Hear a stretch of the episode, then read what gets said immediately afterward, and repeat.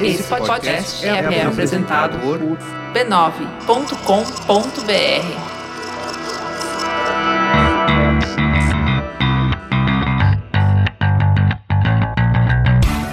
Olá, eu sou Alexandre Maron.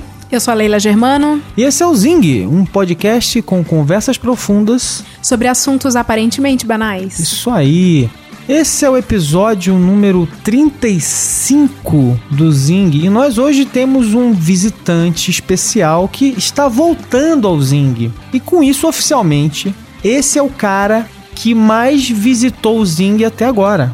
Uhul! É a volta de Bruno Scartozoni. E... Bruno, bem-vindo. Muito obrigado, eu que agradeço. Mas, mas, como todo episódio é o primeiro episódio de alguém, quem é você, Bruno Scartozoni? Bom, eu sou, em resumo, publicitário, escritor e dou aula de storytelling e transmídia por aí. Tá, mas o que, que é storytelling? O que, que é transmídia? Eu nunca ouvi falar nesse negócio. Storytelling é basicamente técnica de roteiro e de entretenimento aplicado à publicidade, né? Ah. E transmídia seria como contar uma história em diversas mídias, sempre contando partes diferentes de uma história. Hum. Ficou péssima essa definição, vocês me desculpem, mas tudo. Não, mas tudo bem. bem, tem episódio do Zing falando sobre isso, o pessoal pode procurar, não tem problema aqui. E a gente vai acabar tocando um pouco nisso hoje, porque o tema de hoje e, gente, eu não ia chamar o Bruno aqui por nada também, né? Sim. É, já que ele é um especialista nesse assunto. Mas o tema de hoje, eu queria falar um pouco da, da jornada, da interessantíssima jornada que a gente fez como contadores de história, né? De narrativas longas, né? Quer dizer, a gente começou contando histórias longas, a gente contava uma história, a gente tentava contar a história com início, meio e fim, né? E a gente foi fragmentando, fragmentando, foi encurtando elas então. Então a gente tentava contar uma história com início, meio e fim. Aí depois a gente foi contando a história em pedaços menores. Aí a gente foi contando menores, menores. A gente saiu do. Uma analogia disso é a gente saiu do longa-metragem pro vídeo de 6 segundos do Vine. Como é que a gente fez isso? Por que isso aconteceu? E como é que a gente chegou? como é que a gente chegou aqui? Então, é, a pergunta inicial desse programa seria assim: qual o tamanho de uma história, né? Tipo assim, dá para contar uma história em seis segundos? Dá ou não? Realmente esses canais suprem a nossa necessidade de se comunicar? Olha, eu já queria abrir então contando um, um caos aqui, né? Muito tempo atrás o, o Hemingway foi desafiado a contar uma história em seis palavras. E aí a história que ele contou, eu vou, eu vou falar a tradução livre em português aqui, uhum. né? Mas que é mais ou menos o seguinte: à venda, sapatos de bebês nunca foram usados, né? Clássico. Então, se dá para contar uma história em seis palavras, dá para contar uma história em, em seis segundos, sim. Aliás, talvez você consiga contar. Vamos ver quantos segundos você falou isso aí? É. Tá, é. Talvez menos de seis segundos. Fica o desafio para quem quiser superar Hemingway com cinco palavras. não, é de certa forma. É que assim, eu não vou dizer que é um haikai, porque afinal de contas o Haikai tem, um outro, tem uma outra estrutura, né? Mas assim, contar uma história curta, né? Essencialmente é um jeito de contar uma história curta também e tal. Com outras técnicas narrativas, com outras expectativas de, de como se desenrola a história na cabeça das pessoas, mas também é uma forma de contar a história curta e tal. Mas assim, parte da, da façanha do Hemingway aí é trabalhar com a habilidade de um gênio indiscutível o fato de que a gente preenche as lacunas, né? De que a nossa imaginação é muito eficiente em preencher as lacunas, né? Quer dizer, com essas poucas frases que ele usou, uma construção super curta, a gente vai completando a história na nossa cabeça. A gente começa a imaginar o sofrimento da família, o que aconteceu, quem teria sido o dono daqueles sapatos ou nunca, ou nunca foi o dono daqueles sapatos. A gente começa a, a imaginar toda essa história. Né? Então, parte da mágica desse negócio é essa nossa essa habilidade do nosso cérebro de complementar a história e tal. Mas será que sempre é assim? Quer dizer, será que toda história curta ela trabalha com essa nossa complementação? Houve um tempo, e eu acho que a gente esquece quando a gente se pergunta qual o tamanho de uma história, e a gente lembra do cinema, da TV, do seriado, do Snapchat, do Vine. A gente deixou passar o telegrama, ah, que era uma, um canal de comunicação que a gente até conseguia chegar numa mensagem com três palavras. Tem uma anedota que a minha mãe me conta desde que eu era criança, que é um telegrama, uma, uma mensagem de uma pessoa comunicando pra outra que alguém morreu. É muito ridículo isso. Com três palavras. Aham. E era. Por favor, riam, tá? Ah. Machado, inchada foice. Era uma mulher. Já ouviram? Não? Inovei? Ah, que bom. Mas não tinha PT no final? Não. Por quê? Hã? Ai, não. Tem que ser. Não, Perdão. porque sempre é PT no final. É ponto final. Achei que tinha Eu achei que foice. fosse a foice e o martelo. Gente. Duplo sentido, duplo sentido. Então tá. É, É, mas era isso. Tinha telegramas. E a gente já, já houve, houve esse tempo em que a gente conseguiu formular mensagens com pouquíssimas palavras e tinha uma necessidade. Não era tão estética como o Vine.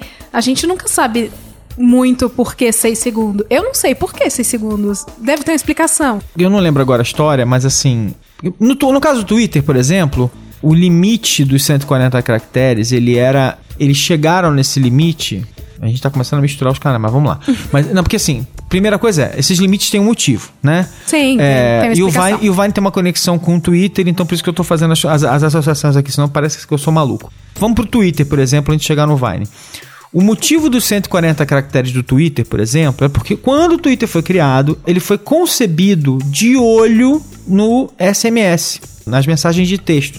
E as mensagens de texto trabalhavam com limites de caracteres, que se não me engano, acho que eram 160 caracteres, uma coisa do gênero. É, assim. pouco mais que o. que Então a gente eles tem. tinham um espaço a mais que eles iam ocupar com uma, uma série de codificações, com o nome da pessoa, lá, lá, com arroba, lá. E aí eles falaram assim, bom, então beleza, hum, tira daqui, tira dali, 140 caracteres é o suficiente para você usar o RAM e lindo. Então eles chegaram nos 140 caracteres meio em cima de uma série de limitações que existiam na- no meio. Os 6 segundos do Vine... ah, a gente devia ter dado uma olhada na história, né? Pois é. Não, porque é muito curto. É, Isso tudo, essa pergunta foi pra dizer que na época do Telegrama a gente tinha um, real, um limite real e, portanto, uma necessidade de formular a mensagem rápida e breve e, e sintetizada. Agora, Bruno, vou jogar pra ti. Opa, joga aqui. Agora a gente tem mais, muito mais um, um fator estético pra, pra. Eu não sei se é só estético, porque agora eu vou então pular pra uma outra coisa, tá? Que não tem nada a ver com. com- Cheio de perlink, É, adorei. Nem com Vine, nem com, nem com Twitter. Mas, por exemplo, se você for pensar bem, a- o próprio formato de série, né, já, já é uma diminuída em relação ao, ao filme, né? O filme que tem uma hora e meia, duas horas. E acho que tem um pouco a ver também com, assim, o quanto cabe nas nossas vidas, né? Grandes histórias ou, ou, ou pequenas histórias. Então, um, um fenômeno que eu, assim, é... Eu consigo tirar 20 minutos pra ver uma série, eu consigo até tirar às vezes 40 minutos pra ver uma série, mas cada vez menos eu consigo tirar duas horas inteiras pra ver um filme em casa. Porque, pô, porque não dá, porque tem um monte de coisa acontecendo, porque eu sei que eu vou ter que parar, eu sei que não sei o quê. Pra mim começou a acontecer um fenômeno que eu, quando eu começo a ver um filme de duas horas, eu fatalmente paro no meio e assisto em duas ou três partes. Eu não sei se isso acontece pra vocês também. Acontece muito. Mas aí a gente tá entrando um pouco na, na discussão de uma forma um pouco, é, como é que eu vou dizer, utilitária, né? Sim. É, é muito mais um motivo de por que, que as séries se encaixam tão bem na vida das pessoas do que até um motivo criativo de por que as séries são tão legais, né? Mas vamos, vamos tentar organizar. Acho que a gente devia, devia organizar um pouco. Vamos, vamos para primeiro que é, eu tô certo, porque quando você falou assim, não tem uma origem perfeita. Não- os, six- os seis segundos não são. Não foi tipo assim, seis segundos é por. Não é. Eu tava olhando aqui a história do, dos seis segundos do Vine. Eles testaram várias, vários tamanhos de arquivo de seis segundos, cinco segundos, 10 segundos, 12 segundos e tal. E eles meio que foram achando meio por teste qual era o tamanho que eles achavam mais legal e chegaram nos 6 segundos. Então, por isso que eu falei, cara, não tem uma história de uma história incrível por trás, eu lembro disso. Eles consultaram a numeróloga Aparecida Liberato. Mas então, seguindo em frente, assim, eu queria tentar começar de algum ponto, assim. E a minha sensação é que, à medida que a gente sofisticou o suficiente a nossa linguagem para que a gente começasse a contar histórias um para os outros, a minha sensação é que a gente sempre, em algum ponto da história, a gente passou a contar essas histórias de uma maneira. é, tinha um início, meio e fim, né? A, a minha sensação é que a gente tenta primeiro contar a história com início, meio e fim.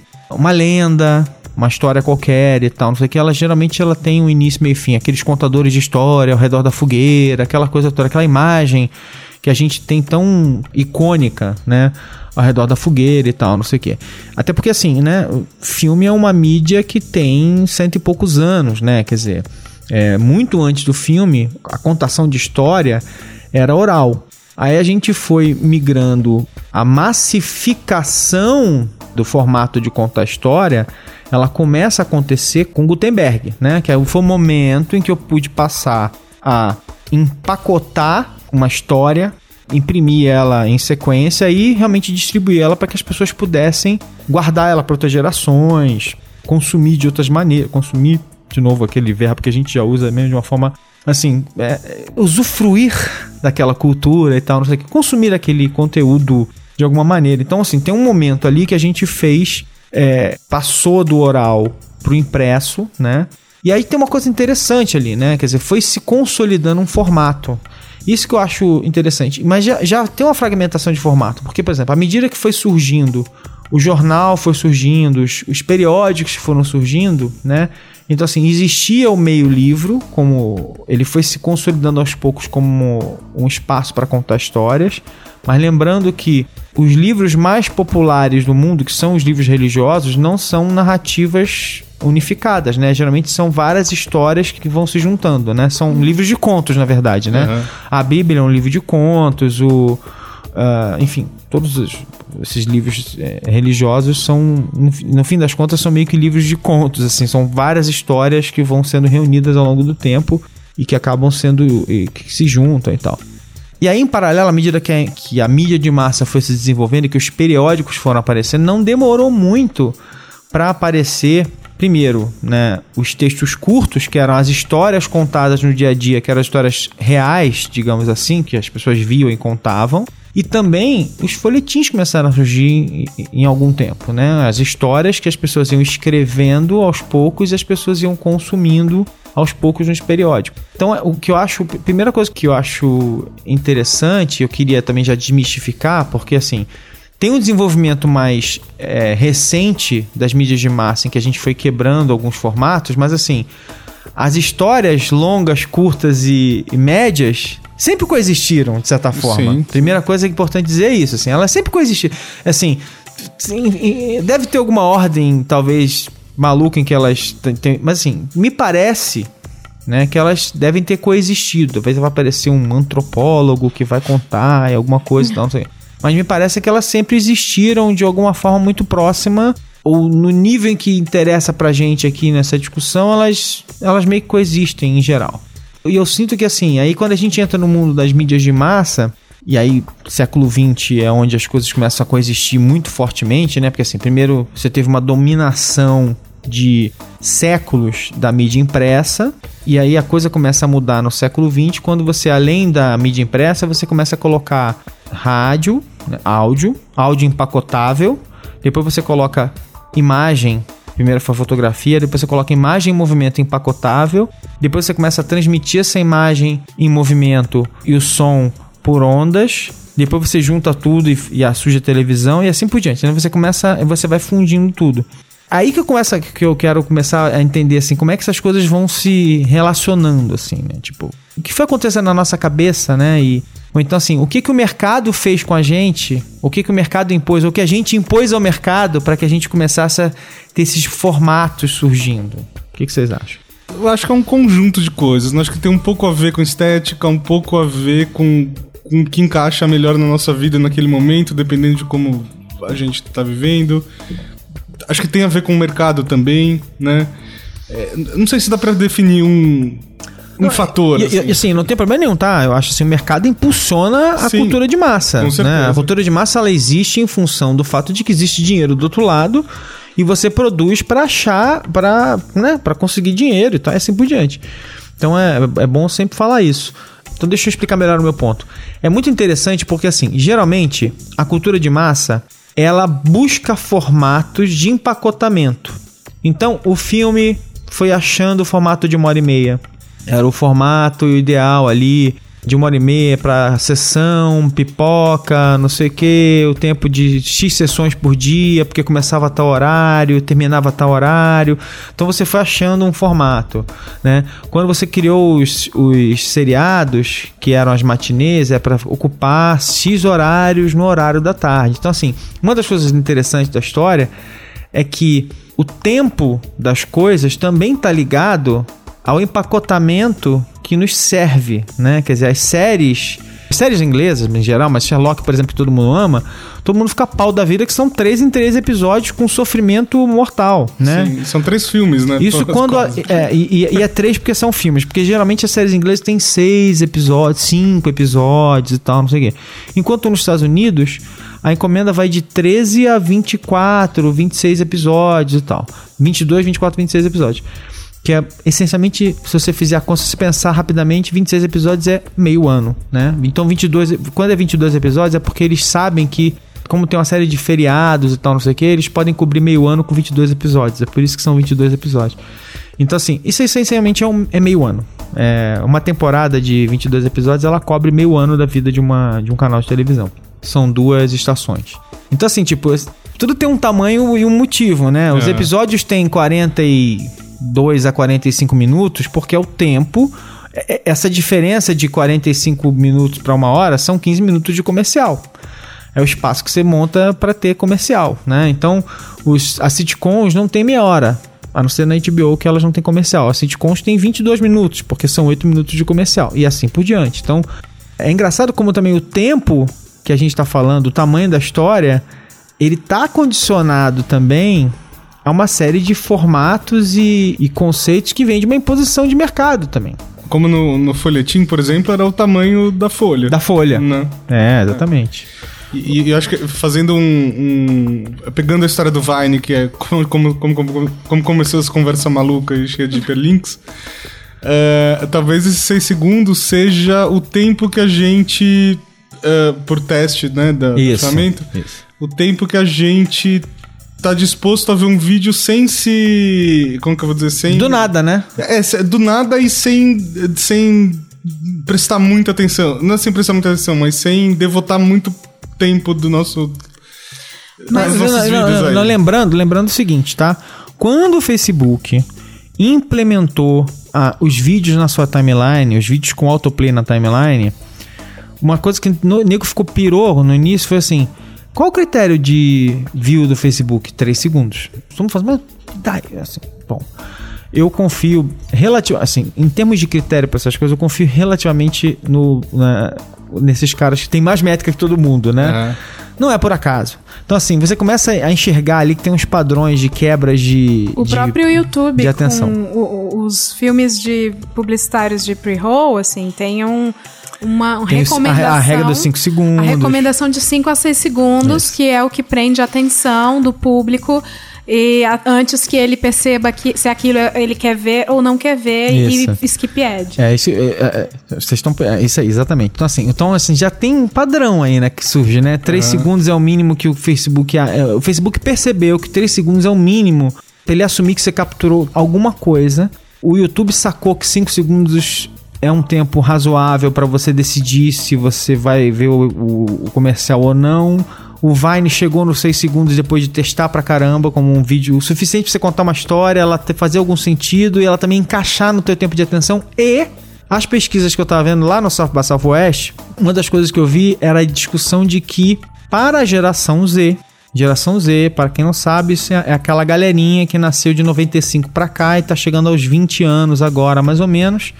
Eles são os pós-millennials, né? Porque todo mundo tá falando de millennials, millennials, millennials, mas agora tá chegando a galera no mercado de trabalho, chegando na faculdade e tal, os- são os Zs. E uma das discussões interessantes era o seguinte: o ciclo de decisão de atenção dos Zs é 8 segundos. Então tem aí um- um É. tem um arco de tempo. E se você pensar bem ali, ó, um segundo pra meio que virar o olho, seis segundos pra assistir, um, um uma, uma distração ali, cara, tem mais ou menos um arco ali de uns 6, 6 a 8 segundos que faz todo sentido, né? Então, esses números não vêm do nada ali. Então parece que a gente tá. que esses caras com uma tonelada de, de métricas, de informações que eles foram juntando sobre como a gente se comporta, mais precisamente seu Google e seu Facebook, mas o Twitter também, né? Quer dizer, com muita informação eles foram encontrando ali uma série de comportamentos da gente e foram achando uma, um padrão ali de como a nossa atenção funciona, né? Ou não faz sentido para vocês? Acho que faz total sentido. Eh, inclusive, eu acabei de me lembrar de, um, de uma coisa que eu sempre falo em, em aula, que tem um economista chamado Herbert Simon, que é um cara que ganhou o prêmio Nobel e tudo mais. Ele é o cara que começou a falar de economia da atenção, tipo, isso em 45 anos atrás, né? E aí o cara tem uma frase que, eu não sei falar a frase exata, mas é mais ou menos assim, que o, quando você tem um ambiente com muita informação, né, muito rico em informação, o resultado disso é pobreza de atenção. Então a gente cada vez tem menos atenção. Uhum. Talvez só esses 6 segundos, ou 8 segundos, ou alguma coisa por aí. Uhum. Né? Então, de novo, o, o de novo, assim, o, o, o ambiente influenciando nossa atenção e nossa atenção influenciando o ambiente ao mesmo tempo. Uhum. Então, a minha brincadeira com essa história dos seis segundos e da uma hora e meia é porque quando eu fui estudar roteiro alguns anos atrás, e é bom porque eu sei que a Leila escreve roteiro, ah, ou já escreveu roteiro. Curto. E o, Bru, e o Bruno trabalha com roteiro também, né? Então é bom, é uma boa, uma boa conversa aqui. É, eu lembro que uma das coisas que já me chamou muita atenção era assim, principalmente para Hollywood, né, que os caras ficavam quebrando a cabeça ali sobre como fazer e tal tinha uma preocupação muito grande, científica, sobre como manter a atenção das pessoas ao longo da hora e meia, duas horas de um filme. Então, é, durante um tempo, o, o, cara que todo mundo ficava babando e tal era o Sid Field, que lançava aquele monte de curso livre e tal, não sei o que. Lá. Então, o Sid Field chegou a montar aquele esquema que aí, tipo assim, tinha gente que amava porque era uma, era um, era uma boa muleta para você escrever e tal, não sei o que. Tinha gente que odiava porque era uma muleta para escrever. Então, enfim, cada um tomava sua decisão. Eu achava pelo menos interessante, porque tinha uma pesquisa feita ali, né? Então ele foi desenhando ali, foi estruturando os pontos de virada de cada filme e tal, os pontos de atenção e tal.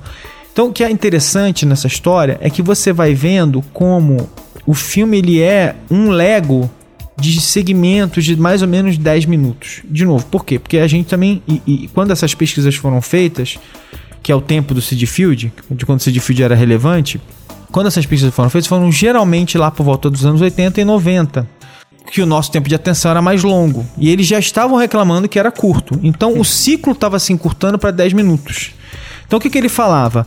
Você tem um primeiro ato de meia hora, um segundo ato de mais ou menos uma hora, de uma hora e 45 minutos, não sei o que, e um terceiro ato de mais ou menos meia hora, né? Então você, o, o, a carne, né, a parte mais é, importante do filme aconteceu, grandes conflitos acontecendo nessa parte do meio, e você tinha o clímax, a conclusão na meia hora final e, a, o desenvolvimento no primeiro. Só que essa meia hora inicial, quando eles começavam a, a, a dissecar, ela trabalhava em mais ou menos três ciclos de 10 minutos que era o momento de apresentar os personagens, ou o conflito, não sei o que, e chegar no ponto da virada, que era onde, era onde você explicava assim: aqui começa o grande conflito do filme. Então você mostrava o personagem A, o personagem B, mostrava a situação, a situação inicial para você situar todo mundo. E depois você ia lá e dava uma porrada naquela situação para gerar o conflito que ia gerar todo o segundo ato, assim por diante. Mesmo o segundo ato, ele ia sendo estruturado em mais ou menos um ciclo de 10 minutos, mais ou menos, em que alguma coisa importante tinha que acontecer para manter o, o interesse e o ciclo das pessoas. Então, parece que nós sempre trabalhamos ali com ciclos de atenção e, e quem estava preocupado em nos manter atentos, porque, de novo, because cultura pop funciona assim, senão você não ganha dinheiro com esse negócio, quem estava preocupado com isso ficou muito atento a isso. Tipo assim, só que o nosso ciclo parece que foi encurtando de uma, de uma forma um pouco rápida. Será que a gente precisa de um novo seed field? É isso? Um seed field de 6 segundos? é uma boa pergunta. Mas, ó, esses 6 segundos, é, é, ou telegrama, eu tenho a impressão de que eles abrem margem, eles são positivos porque eles abrem margem para que o espectador daquela mensagem curta trabalhe criativamente na continuação daquela história. Uhum. Tem o, aquele festival que já acabou. Acabou porque é curto, né? Ok. Ai, aquele festival de trailers fakes, o Teaserland, ele era de Barcelona? Ah, não sei. Procurem. Ele criava muito essa expectativa de, de teaser, de, de- era de trailer Até de porque era teaser, né? Mas tudo bem. Sim. Criava- O teaser criava muita expectativa, mas vamos lá. Não, tá. Era um festival. Ainda bem, Leila. Acho que muita gente já conhece, mas pra quem não conhece, era um festival de, de trailer de filme que nunca existiu, mas ele tem. Que é maravilhoso. Que é maravilhoso, mas ele tem essa, essa história do primeiro ato, dos 15 primeiros minutos de apresentação de personagens e do conflito. E não dá o spoiler porque não tem. Aham. E mas, eu, eu sinto que tanto, tanto essa experiência, que eu acho bem peculiar, quanto o, o Vine de, de uma pequena história, o, o tweet de Hemingway, ou, ou telegramas ou haikais, eles dão para o espectador da mensagem, de presente, a oportunidade de ilustrar. De, ele não fica tão passivo na mensagem quanto um filme completo. A, a pessoa recebe e ela dá aquela interpretação de acordo com a- o, enfim, o repertório de vida, o, o que ela quer que aconteça naquele entre o primeiro ato e, e o final. Né? Ou não? Eu não, acho que sim. E isso me lembra, inclusive, de uma, de uma outra coisa que eu sempre faço em, em aula. Que o primeiro exercício que eu dou para os meus alunos, depois de explicar o que é uma estrutura de história e falar de Sid Field e Maqui e não sei o quê, é o seguinte: eu peço para todo mundo criar uma sinopse do filme. de- de- é, eu, eu, eu eu falo assim: se fizesse um filme sobre a sua vida, qual seria a sinopse?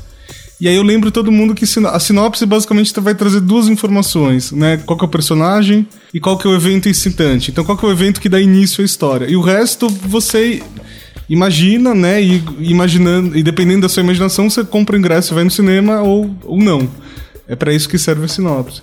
E é um exercício maravilhoso, assim, porque vem, vem resultados muito interessantes que tem tudo a ver com essas histórias muito curtas. Né? Na verdade, o, o- Vine de 6 segundos talvez seja uma sinopse, entre aspas. Né? A foto do Instagram talvez seja uma sinopse em muitos sentidos. Mas a minha pergunta pra vocês também é o seguinte: é. O Vine de 6 segundos, o trailer de 3 minutos, é, o Vine de 6 segundos está relacionado ao vídeo do YouTube de 3 minutos, assim como o trailer de 3 minutos está relacionado ao filme de uma hora e meia? São pedaços de mídias diferentes?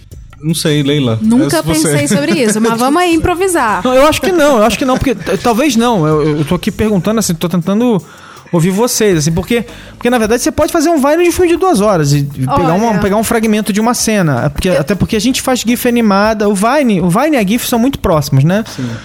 Você pode pegar uma, uma GIF animada do. Aliás, eu, que eu fico vendo toda hora que eu tava. A GIF animada do. Da cena do aeroporto. Do. Do Guerra Civil, que maravilha de filme. A cena do, do aeroporto do Guerra Civil. É. Splash page, né? Os heróis todos se encontrando no, no aeroporto. Parecia o palco do Criança Esperança. Todo mundo lá. Cara, Leila. Repertório, Cara, né? Tudo. Que gênio! Cara, agora você disse a coisa mais linda de todas. todas Você destruiu. Você, ao mesmo tempo que você falou uma coisa melhor, você destruiu Guerra Civil, mas foi muito bom o que você falou. Perdão pelo Parecia o vacilo. palco do Criança Esperança. Todas as celebridades. Não é? Ai, Tá. ai. Mas voltando. Voltando. Então, voltando. Ah, eu, eu pra mim, Você voltou? tava completando o Tá bom. raciocínio. Não, não, o que eu tava dizendo é o seguinte, que vocês acham que faz algum sentido isso? Tipo, o Vine ele é, ele é o trailer de um, de um mundo do vídeo curto, como o trailer era, era o trailer de um, de um filme longo? Desculpa, eu vou falar antes do Bruno, porque sempre a dele é mais relevante que a minha. Então. Não, que é isso, gente. Não, é, eu acho que o, o, o trailer de 3 minutos, ele tem uma oportunidade muito maior de promoção. Não, não, lembrando que o trailer de 3 minutos, de novo, é uma decisão da indústria para encaixar X. Os 3 minutos que eu tô falando pode ser também um minuto, pode ser. Enfim, tô. É porque era meio que um padrão, os 3 minutinhos ali de cenas de um filme para tentar vender. Mas enfim, o trailer de cinema versus o, o Vine. O trailer de cinema eu vejo como uma oportunidade muito maior de se contar uma história muito maior, assim. Óbvio, a gente encontra muita buchitagem, muita enrolação. tá- tem trailer que tem muito mais lettering do que. E cartela com lettering do que a própria história. Tem Aham. trailer que tá entregando a história ultimamente, odeio. No caso do YouTube, eu vejo pra mídia, pro canal, pro Google, uma oportunidade de ganhar, de, de acoplar muito mais marcas, assim, Aham. com essa recomendação. No caso do Vine, eu acho que faz dois anos eu fui- fiz um curso de Vine com o Richard Barley. Pera, o, o curso era divino, era isso? O curso era Divine. Vine. Tananana. Ah, o curso era Divine. o curso de Vine era um workshop, vai. Era incrível, incrível. As pessoas eram incríveis. As roupas eram maravilhosas. O curso era Divine. Divine. Tá bom, continua. É, o, o Richard Barley, Barley, eu acho que Como, ele é, já como saiu. você perdeu essa oportunidade? Eu não consegui entender essa. Como é que você deixou isso passar? Você, você, de todas Não, as pessoas. eu presenteei pra ti. Eu tô. Leila. Você levantou pra mim. Eu tá já, bom. é, não, já brilhei aqui com Criança Esperança.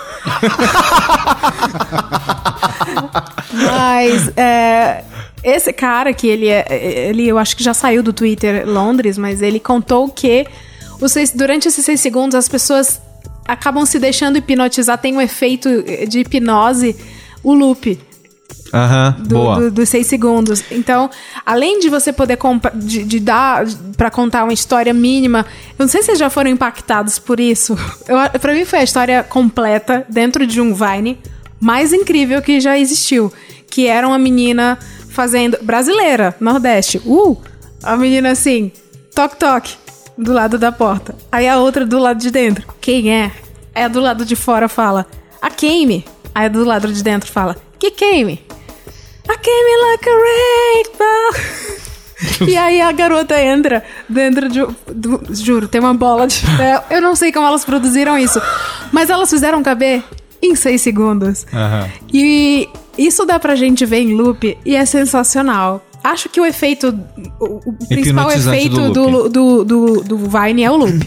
Pois é, mas é engraçado isso, né? Porque o loop gera uma propriedade da GIF animada, né? Sim. Sim.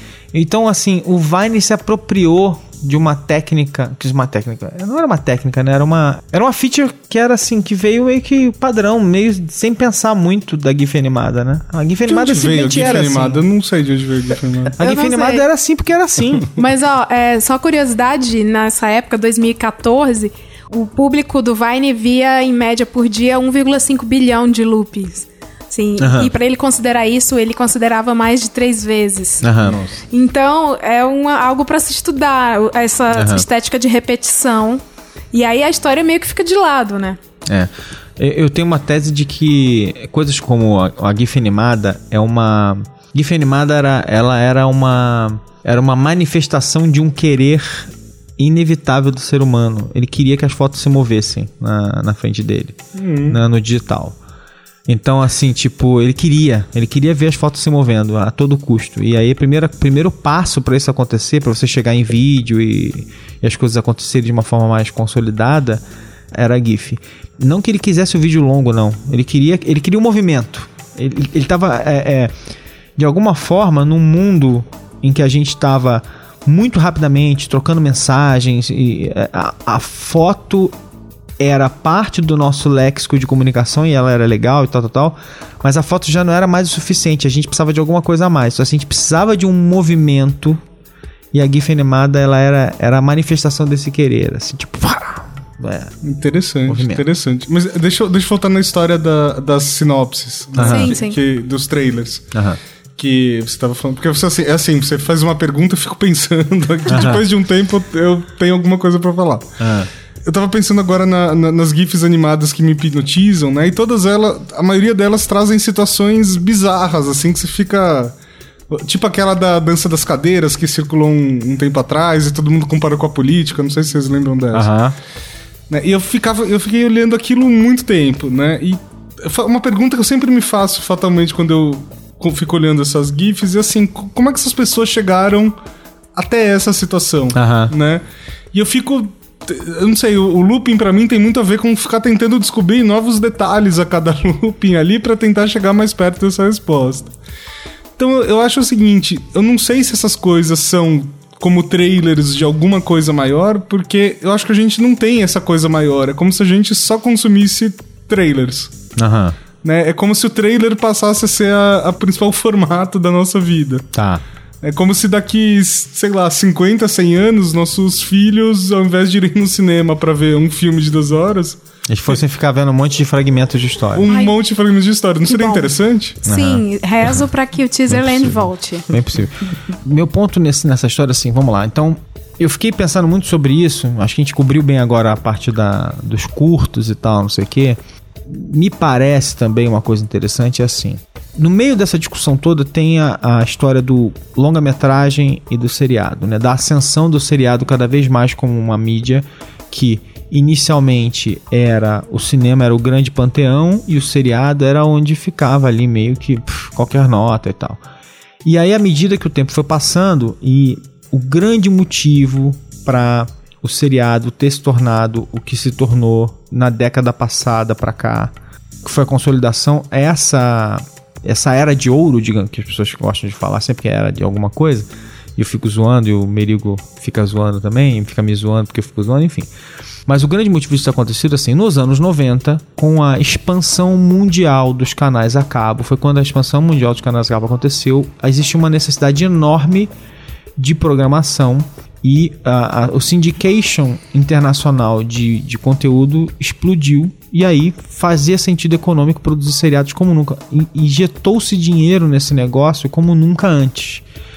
E aí passou a ter dinheiro para fazer seriados melhores. Passou a, a injeção de grana atraiu talento. E esse talento começou a produzir coisas absolutamente impensáveis antigamente. O seriado era a. é, é, tipo assim, seriado era um lugar onde para onde ia as pessoas sem talento, os artistas que não conseguiam emprego em outros lugares. Era um emprego regular, qualquer, qualquer nota. E passou a ser, não. Passou a ser um lugar onde pessoas criativas que queriam criar universos complexos queriam trabalhar, queriam habitar, né? Queriam existir e tal.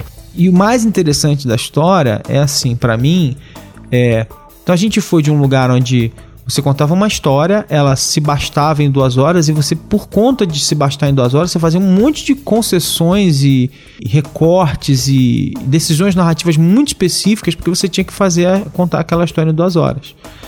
E o arcabouço e o léxico de narrativo de um seriado, né, o tempo que você tem para contar uma história num seriado, seja seis episódios, ou 10, ou 13, ou 22, isso que o seriado te dá, a sua possibilidade de passo a passo construir um, um dois, três, cinco, dez personagens, uma história, um mundo, um universo, não sei o que lá, é algo muito fascinante. Mas mais do que isso, é algo que cria um relacionamento entre a gente, entre a gente e os personagens.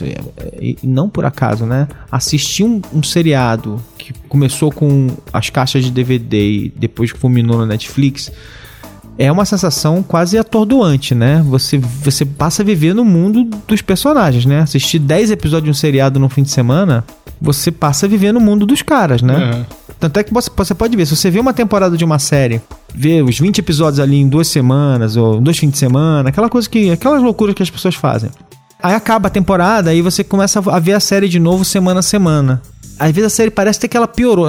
Você pode estar vendo a melhor temporada da série, mas parece. A sensação é diferente. Tem uma. Parece assim, pô, mas eu vi, eu vi aquela pessoa toda hora, agora a gente se vê só uma vez por semana e tal, não sei o que. Tal, tal.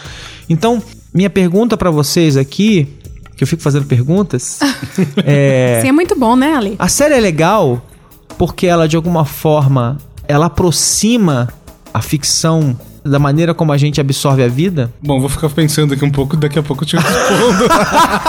Fique agora com o TechPix. É, Ah, a Leila não se preocupa, ela sai falando, então vai lá, Leila, o que, que você acha? O, Bru- o Bruno, ele, ele deixa a gente falar e ele fica pensando, eu pensando. tenho um delay mental aqui. é, deixa eu ver se eu entendi. Ah, Não, meu ponto pra vocês é, vocês acham que as séries, elas a- as pessoas amam tanto as séries e as pessoas, inclusive no cinema, gente, tipo assim, as pessoas amam as continuações no cinema. Porque assim, as pessoas, é claro que quem crítico de cinema e tal, e, e- e muitas vezes eu me incluo nesse hall de pessoas que vão falar, puta, né, décimo filme de, um, de uma série de filme de cinema que não serve pra nada e tal, não sei.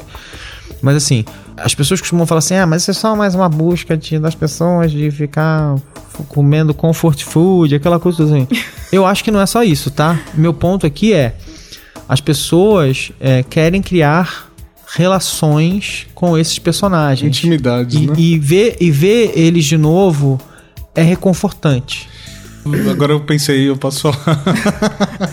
Não, acho que isso tem muito a ver com criar intimidade, né? Então eu, eu, eu fico pensando aqui, por exemplo. Eu, eu geralmente eu acompanho uma série só de uma vez e eu vou all the way e depois eu passo pra outra, né? Assim, meu comportamento na Netflix. E aí, às vezes, eu passo. Às vezes eu começo a ver uma série que já tem muitas temporadas e eu vejo, tipo, quatro temporadas numa tacada só e em uma hora acaba, por exemplo. E quando acaba, me dá uma sensação tão ruim. Porque- vazio, né? Sim, essa, essa continuidade faz toda a diferença. É, e, e aí eu falo assim, pô, agora eu vou ter que escolher outra série. Mas existe uma dor, sabe, em dor no escolher outra série, porque eu falo assim, pô, eu vou ter que me acostumar com outros personagens. Mas vou ter que prestar tem- mais atenção no começo e tal. Ai, que saco. Isso vem dos. Vem, é um sentimento de quem ama livro, é muito frequente. Aham. Eu acho que quando um filme tem continuação.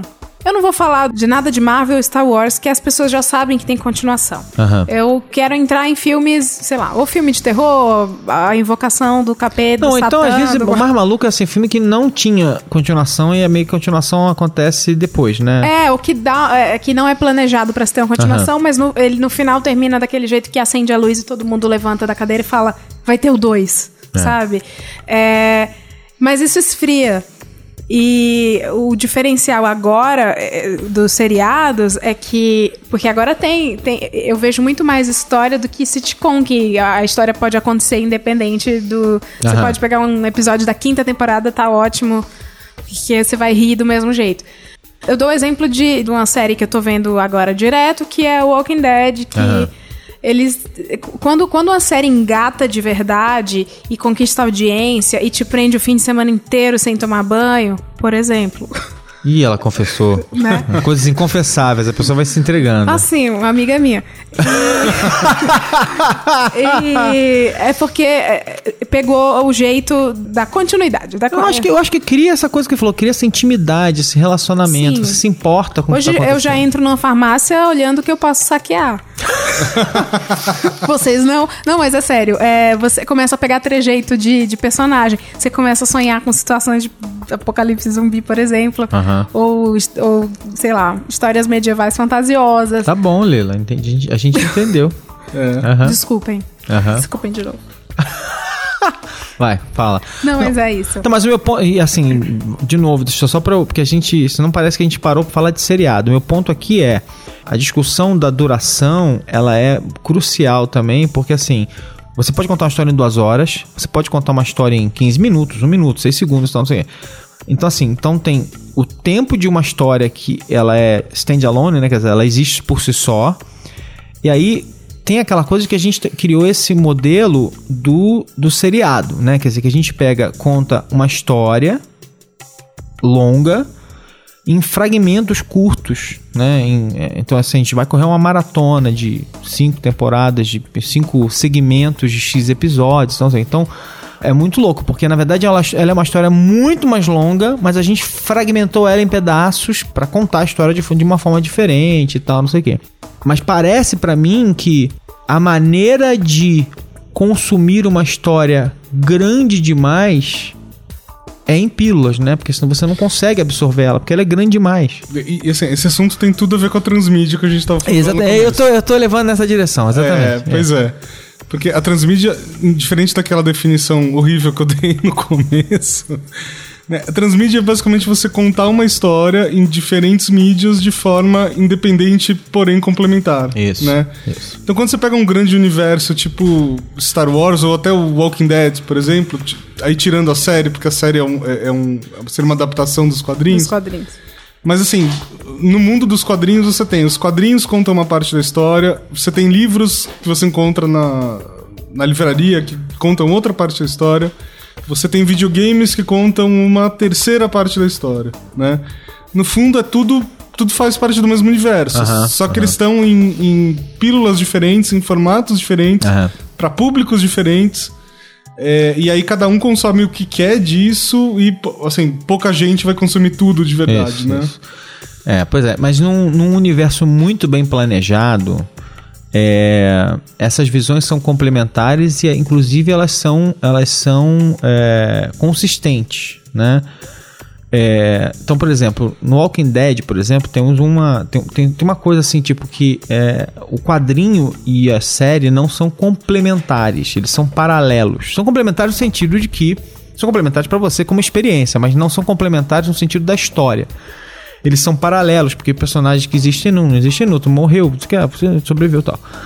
Nesse contexto, por exemplo, os games que saíram, que tem para celular, para tablet, para vídeo, para tudo quanto é console e tal, não sei o que, supostamente esses videogames, esses sim são complementares, porque eles coexistem nesse universo, não tocam jamais nos personagens que a gente está vendo, nem no gibi, nem na, nos quadrinhos, nem no, no seriado, é, mas seguem as mesmas regras e tal. Então eles poderiam perfeitamente estar naquele mundo. Você, quando você vive aquela história ali, você consegue. É, não, faz, não, não atrapalha e só complementa a experiência. Né? Inclusive eles lançaram agora que é a história da Michonne, né? Tem um novo, o último que eles lançaram. É, Pra celular, né? Para todos, para Pra todo todos? celular, para Ah. videogame, para PlayStation, para Xbox, para todos eles. Então lançaram, por exemplo, a história da Michonne, que é a, a célebre personagem que usa o, a espada samurai, É, a aí. katana. E, naturalmente conta a história dela em em um outro momento. tal. frequência. Então, é, nem sempre tem essa consistência. O próprio Star Wars tem um problema de consistência, por quê? Porque durante a, a fase em que os, de Secura e que não tinha filme, eles foram expandindo o universo, expandindo o universo, expandindo o universo em várias direções, com livros e jogos e não sei o que, lá. E aí depois, quando ah, decidiram retomar os filmes, eles apagaram a mitologia que eles criaram. Ela existe como uma, uma dimensão paralela praticamente, né? Tipo, você pode gostar daquilo tudo, mas para todos os efeitos, nada daquilo aconteceu, no máximo serve como inspiração para os autores. Eles fizeram isso mesmo, tipo assim, olharam aquele universo expandido e foram captar é, inspirações ali para colocar personagens na, na nova mitologia que eles estão criando e tal. Então isso é me dá um pouco de pena às vezes assim quando não tem consistência. Porque quando tem consistência é muito legal. Quando tem consistência a experiência de de ir descobrindo o universo complexo é muito legal, mas isso é muito difícil na cultura pop, né? Executar uma experiência transmídia perfeita é difícil. Pô, é realmente muito difícil. E nesse caso do, do- nesse caso do Star Wars, eles, o, o que foi apagado ganhou um selo Legends, né? Inclusive. É, pois é. É, mas isso acontece nos quadrinhos, por exemplo, o tempo todo, né? É, pois é. É, sei lá, os caras começam a tomar um rumo lá para pro universo ou DC ou Marvel, é, isso vai se desenvolvendo, desenvolvendo, desenvolvendo, até uma hora que não dá mais e os caras têm que dar um, têm que dar um reboot. É. Eu acho que assim, a indústria ainda não conseguiu encontrar um, um padrão pra fazer isso, sabe? Essa É. essa é a minha impressão, porque é confuso. O, o mais próximo que eles chegaram até agora é, foi, no- foi numa operação coordenada entre a série de TV, as duas séries de TV, infelizmente uma delas cancelada agora, que é Agent Carter.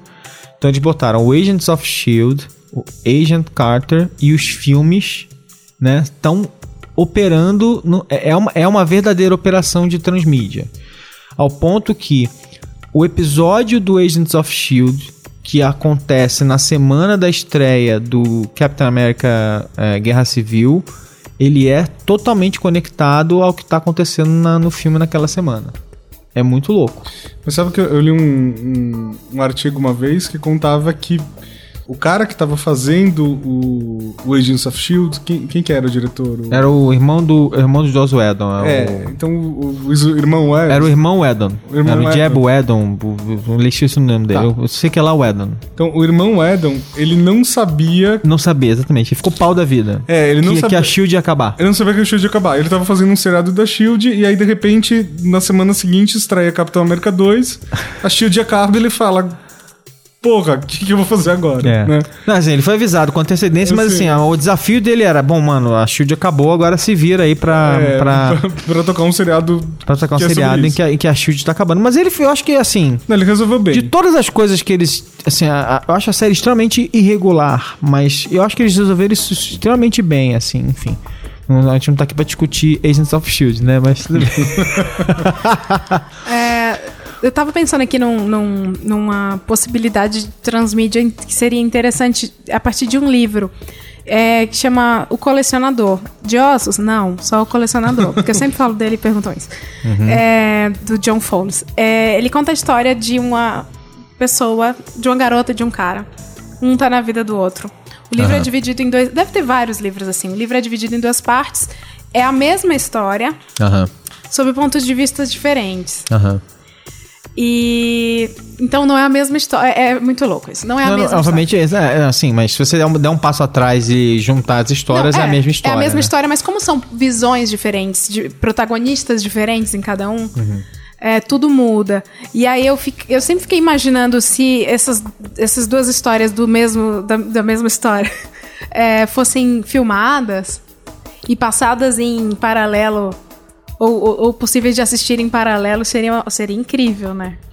Seria interessante. Já viu algo O- assim? o- eu, eu lembro de um, de um. Agora, cara, eu não vou conseguir lembrar o livro. Eu vou procurar pra ver se eu acho esses livros. Alguns anos atrás, eles chegaram a lançar dois livros que tinham dois personagens diferentes da mesma história, mas eram, eles fiz- foram mais ousados. Dois livros em que contavam a mesma a história de dois ângulos diferentes, personagens diferentes. Enfim, isso já aconteceu antes na, na ficção e tal, não sei o quê. Filmado? Mas, não, Ah, só, só livro. Bom, filma- filmado a gente é, é, a gente tem Rashomon como o, o tipo padrão ouro dessa discussão. É, e aí a gente tem outros, outros momentos no cinema em que aí Rashomon virou a referência de todo mundo e foram, foram sendo usadas o- foi sendo usado esse, es- esse expediente da, da situação que é vista por vários personagens diferentes contado sob vários ângulos é, é, diferentes mas enfim é fascinante né Tem um filme do Woody Allen chamado Melinda e Melinda, que é, que é exatamente isso também. É, muito bom. Não sei se você já viu. enfim Não.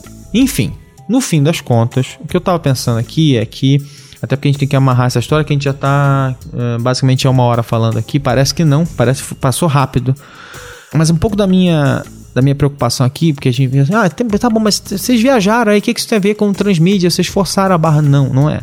É, na verdade, o louco da história é o seguinte: é que quando você vai olhar de verdade, é, a gente tem todas essas, essas essa fragmentação ela também está muito ligada ao fato de que a gente tem um, um mundo onde, onde vários meios se convivem né na nossa vida convive agora né eles foram se acumulando e se empilhando na nossa vida então em 1550 1450 você só, só tinha o livro estava sendo criado ali e tal, não sei o quê. É, em 1900, você tinha o livro, aí você tinha os periódicos, e aí você começou a existir o cinema. E aí daqui a pouco, mais na frente, surgiu um negócio chamado rádio. Aí depois surgiu a televisão, aí depois surgiu o computador. Aí depois surgiu o computador de mesa, de computador portátil, depois surgiu o celular. Agora, a gente vive num mundo em que esses negócios estão todos juntos. E aí você efetivamente criou, eh, achou uma forma de contar uma história para cada uma das possíveis manifestações de cada um desses possíveis meios de, de comunicação. Então a gente vive num mundo completamente cheio de, de, de oportunidades. E cada um desses lugares, ele oferece um, um tempo, um momento, uma forma, um lugar, uma oportunidade para você. Quer dizer, por isso que a gente tem todos esses tempos diferentes.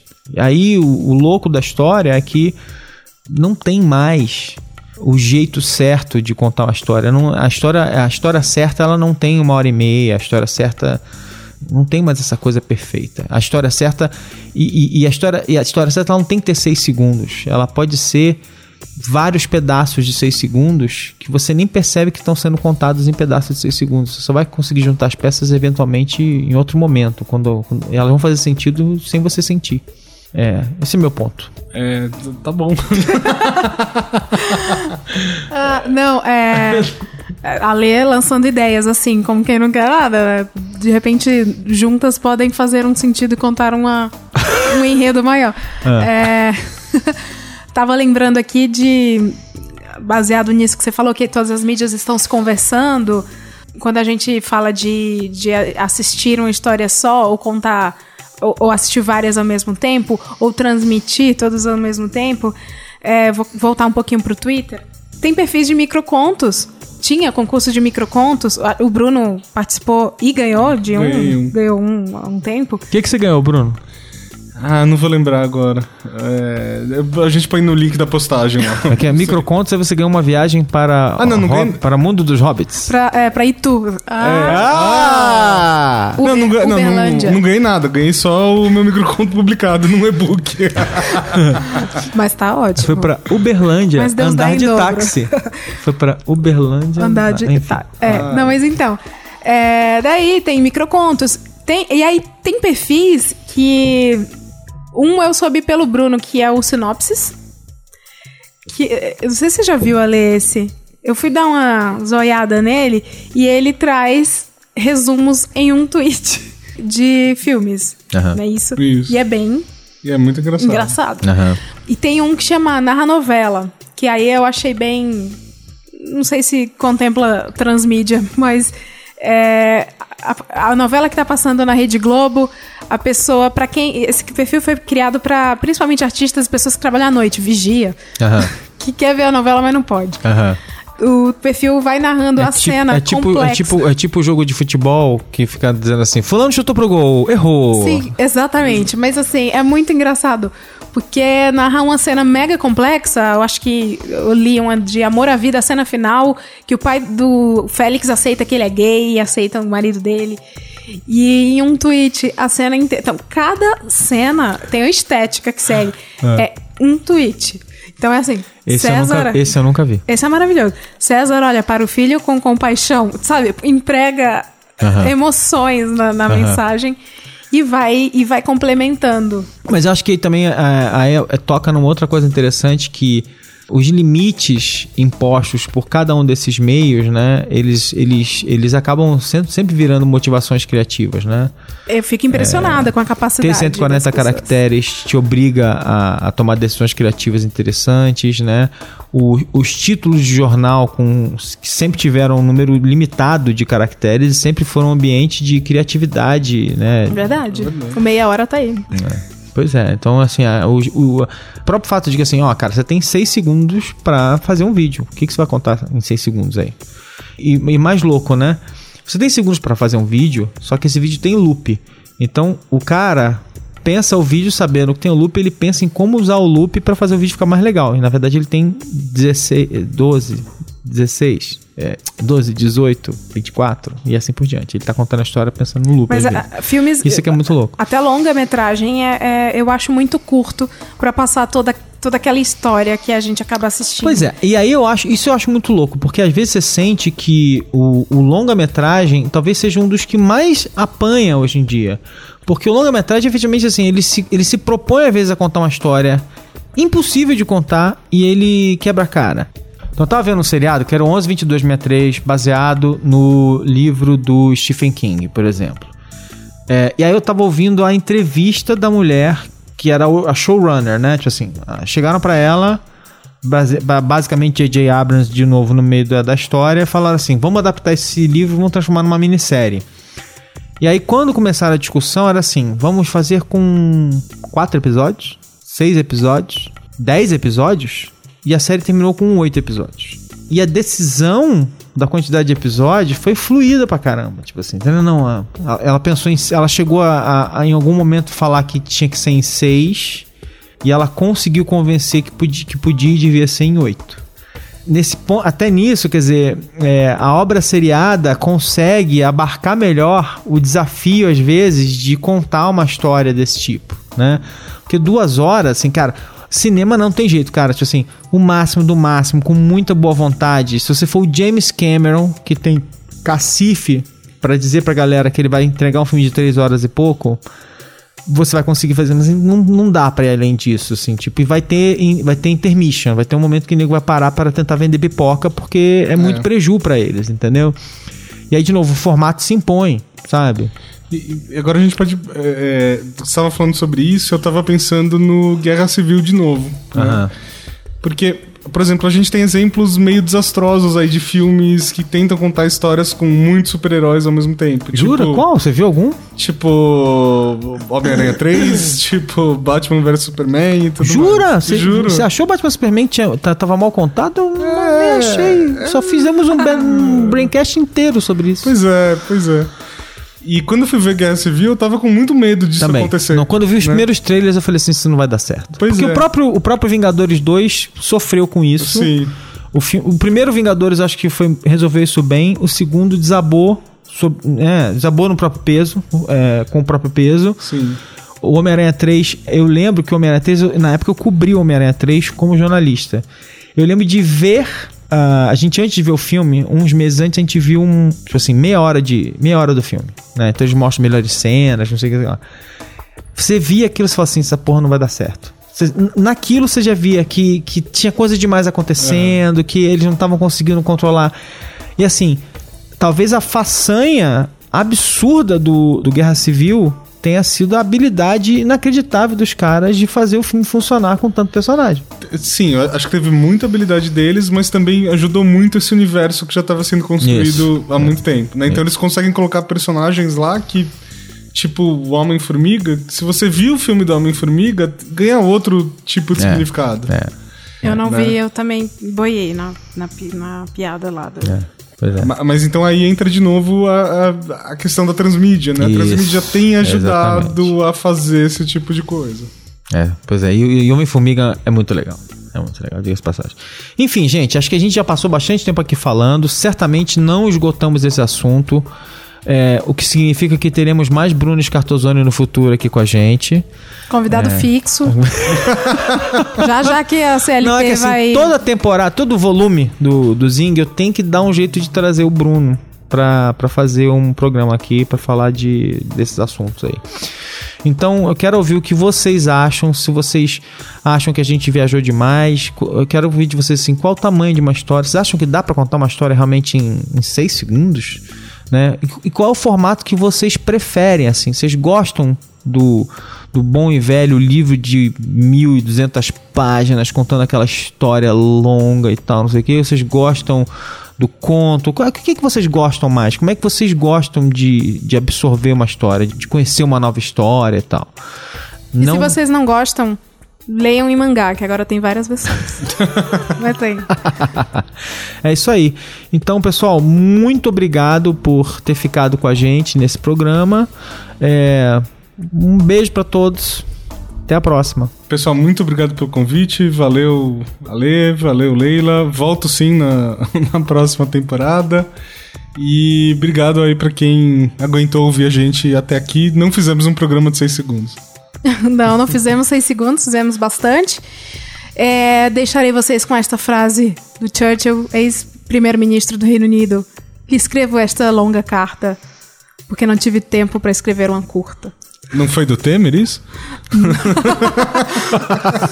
Muito bom, muito bom. Bye.